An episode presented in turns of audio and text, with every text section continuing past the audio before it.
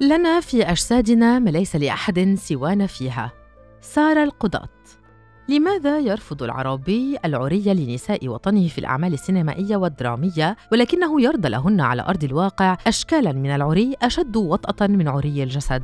هل علينا أن نذكر بأعداد النساء في أوطاننا العربية اللواتي يتعرضن للتحرش والاغتصاب على أيدي رجال عرب؟ أو بأعداد النساء اللواتي تتم تعريتهن من كل مقومات الحياة من آبائهن أو إخوانهن أو أزواجهن؟ حتى متى علينا أن نذكر رجالنا العرب بأن نساء أوطانهم نساء ونصف؟ لهن من حرية التصرف والاختيار ما لهم؟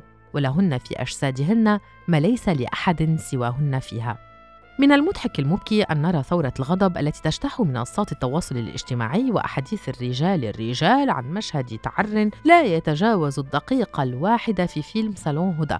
ومن المؤسف أن نقرأ ونسمع وابل الشتائم لفريق العمل والتهديد والوعيد والمطالبة بالقصاص لهم وأن يتوقف النقد تجاه هذا العمل الفني عند المشهد الأول من دون الالتفات إلى القصة أو إلى أداء الممثلين والممثلات أو الإخراج وكل ما كان يجب أن نقرأه ونسمعه هو نقد عنه لم نره عند الأغلبية العظمى ورأينا بدلا منه غليان الدم في عروق الرجال الغيورين على أخلاق نسائهن وكيف عكس العمل صورة أوطانهم.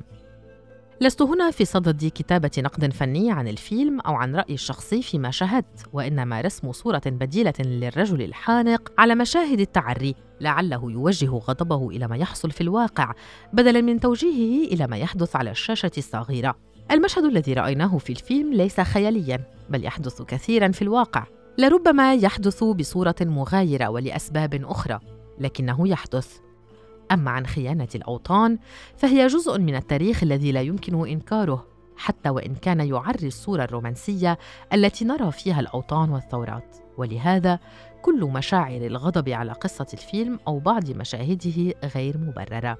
الأجدر أن ننزعج مثلا من ضعف المنتج الفني. في عالمنا العربي هناك رجل لا يرف له جفن حين يبتزون وبقرار واع. حبيباتهن السابقات أو طليقاتهم أو زوجاتهم اللواتي يطلبن الطلاق.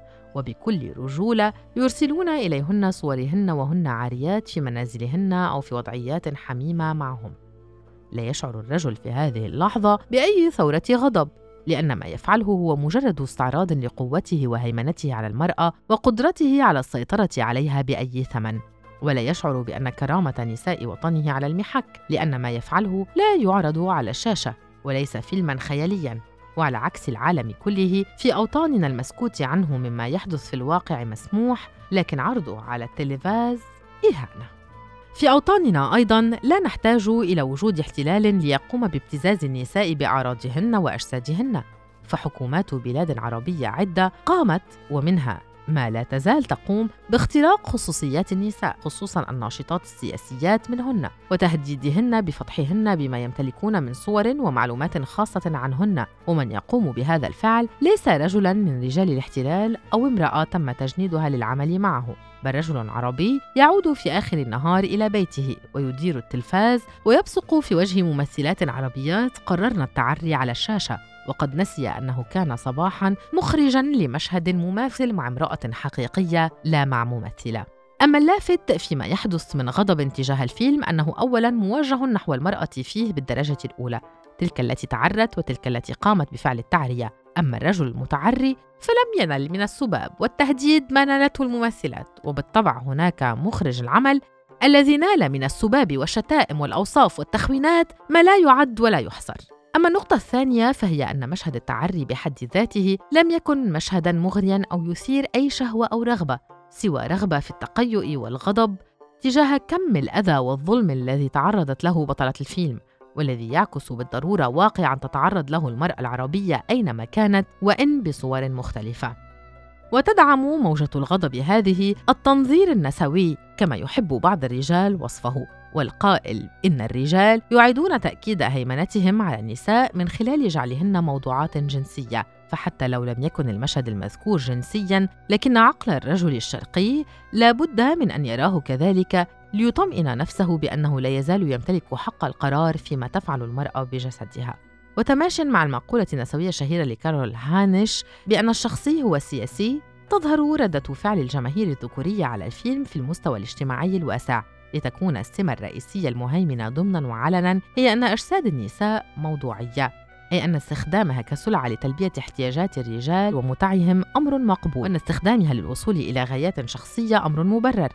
ولكن أن تستخدم المرأة جسدها حتى وإن كان على شكل صورة غير مغرية في عمل فني فهذه جريمة مما يعني أنه يتم الحكم عليها من خلال الأجزاء أو الوظائف الجنسية لجسدها فحسب مع تجاهل شخصيتها. وفردانيتها ولكن لو افترضنا أن المشهد الآن في الذكر لم تكن فيه أي امرأة وأن مشاهد التعري كانت لرجال فحسب هل كنا سنشهد ثورة غضب مماثلة لما يحدث اليوم؟ هل كانت النساء والرجال سيقمن بالمطالبة بقتل الرجال العراة وحرقهم وسجنهم ومحاسبتهم؟